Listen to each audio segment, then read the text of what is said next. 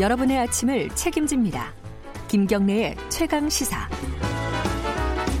네, 최강 스포츠 KBS 스포츠 취재부 박주미 기자 오늘도 나와 계십니다. 안녕하세요. 네, 안녕하세요. 오늘 손흥민 선수가 뛰었나요 새벽에? 네, 뛰었습니다. 아 그래요? 후반에 교체 투입돼서 한 25분 정도 뛰었어요. 그 너무 많이 뛴다고 말이 많은 거 아니에요 요새? 네, 현지 팬들이 좀 난리예요. 우리 그래요? 슈퍼소닉 손흥민 선수 네. 어떡하나 피곤해서 음. 왜냐하면 주말에 리그 경기를 뛰었고 네. 또 주중에 챔피언스 리그 또 독일 뮌헨 가서 네. 원정 경기를 한다는 게 쉽지 않잖아요. 그렇죠. 그래서 이제 손흥민 선수가 뛰지 않기를 바랬지만 뛰었고요.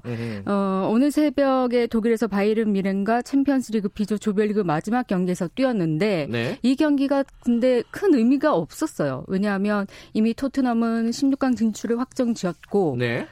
뭐 1, 1위, 2위, 2위 뭐 순위가 바뀌는 것도 아니었거든요. 음. 그럼에도 불구하고 왜 손흥민을 굳이 데려가야 했었으냐 하는 하는 팬들의 원성이 좀 잦아있었는데 감독이 손흥민 선수를 좋아하는 겁니까? 싫어하는 겁니까? 이거는 아, 이거는 너무 좋아해서 예. 그 일단은 리그 경기와 챔피언스 리그 경기를 좀 동행하다 보면 네. 주전들을 모든 경기에 다 뛰길 수는 없는 뛰, 뛰게 할 수는 없잖아요. 네. 그래서 이제 뭐 뭐 1군, 뭐 1.5군들을 이렇게 병행하게 되는데 네. 이런 과정에서 뭐 손흥민 선수를 주축으로 한 전술을 또 시험에 봤다고 볼 수도 있는 거고요. 음. 그만큼 각별하게 사랑한다고 볼 수도 있는 건데 네. 어쨌거나 손흥민 선수로서는 개인적으로 너무 피곤한 일정이 있는 거는 확실히 예. 맞는 거고 그런데 이제 오늘 후반에 팀이 2대 1로 뒤지고 있다가 세 번째 골을 이제 실점을 했거든요. 3대 1이 음. 되자마자 바로 이제 손흥민 선수를 교체 투입시켰습니다. 음. 그래서 물론 팀 결과를 바꾸지는 못했어요. 손흥민 선수가 네. 피곤한 것도 있었고 네. 마지막에 기습 슈팅을 노려봤지만 노이어 상대 골키퍼에게 좀 막혀서 아쉬운 순간이 있었는데 네.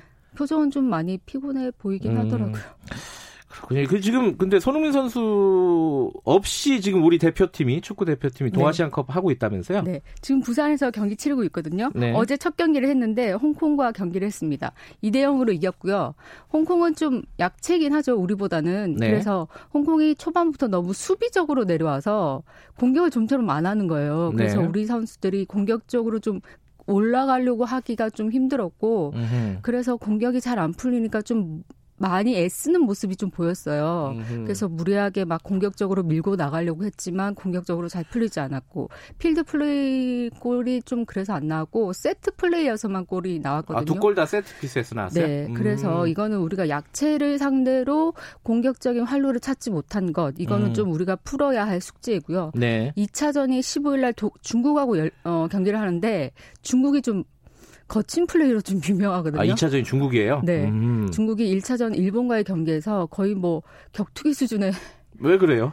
그 과한 태클. 예. 뭐 중국이 워낙 또 일본하고 우리가 한일전과 경기를 치르는 음, 것처럼 네. 일본에 네. 대한 적대감이 좀 있어서 과하게 플레이를 했지만 우리와의 경기에서도 그러지 않으리란 법은 없거든요. 어허. 그래서 그런 과한 플레이 그리고 그런 태클 심한 태클을 좀 조심해야 될 필요성이 있습니다. 그 동아시안컵은 지금 우리 팀은 어, 우리 대표팀은 해외 파들 없이 지금 하고 있는 거죠? 그렇죠. K 리거들만 나오기 때문에 그럼 전력이 어떻게 돼요? 중국하고 15일 날 하게 되면 아, 어떻게 보세요? 그럼에도 불구하고 우리가 전력적으로는 약간 위입니다. 위에요? 네, 음. 위에 있습니다.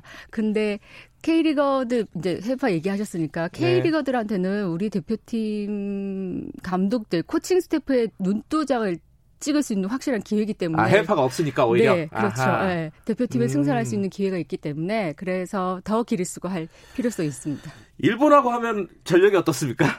일본은 좀 만만치 않은데요. 만만치가 않아요. 네, 일본이 왜냐하면 어제 경기에서 알겠습니다. 네, 쉽지 않은. 예. 네. 자, 그 1분밖에 없지만은 네. 자 유현진 선수 어떻게 되는 거예요? LA, LA 다저스에 남는 겁니까 아니면 다른 데 가는 겁니까? 일단 그게 너무 궁금한데 현재 언론에서 뭐 LA 다저스가 류현진의 에이전트와 협상을 시작했다 이런 얘기가 나왔는데 네. 그런데 어제 류현진 선수는 서울 시내 에서 열린 한 행사장에서 에이전트가 LA 구단으로서부터 그런 얘기를 받았다면 나에게 연락을 했을 텐데 나는 구체적으로 들은 게 없다. 이렇게 해서 이게 긍정도 부정도 아닌 명확한 입장을 음. 내놓지 않고 있어요. 일단은 네네. 다른 팀들도 나에게 적극 오퍼를 해라. 이런 입장인 것 같고 느긋하게 좀 기다려 보는 것 같은데 지금 FA 시장이 과열되고 있거든요. 몸값이 그래요? 막 3천억 달러를 허, 넘었었어요. 3천억 달러요? 네. 그 게리콜 선수가 역대 투수 최고액 아하. 9년 동안 3억 2,400만 달러. 3천억을 넘은 액수에 이제 계약을 했거든요. 그래서 이 천문학적인 계약에 이제 FA 시장이 뜨겁게 과열되고 있기 때문에 유현진 선수는 과연 얼마를 받고 어디에 갈지 궁금합니다. 3억 달러, 3천억 원. 네. 대단합니다. 자, 여기까지 듣겠습니다. 고맙습니다. 네. 박주미 기자였습니다. 김경래 최강기사 1부는 여기까지 하고요. 잠시 후 뉴스 듣고 8시 5분에 돌아옵니다.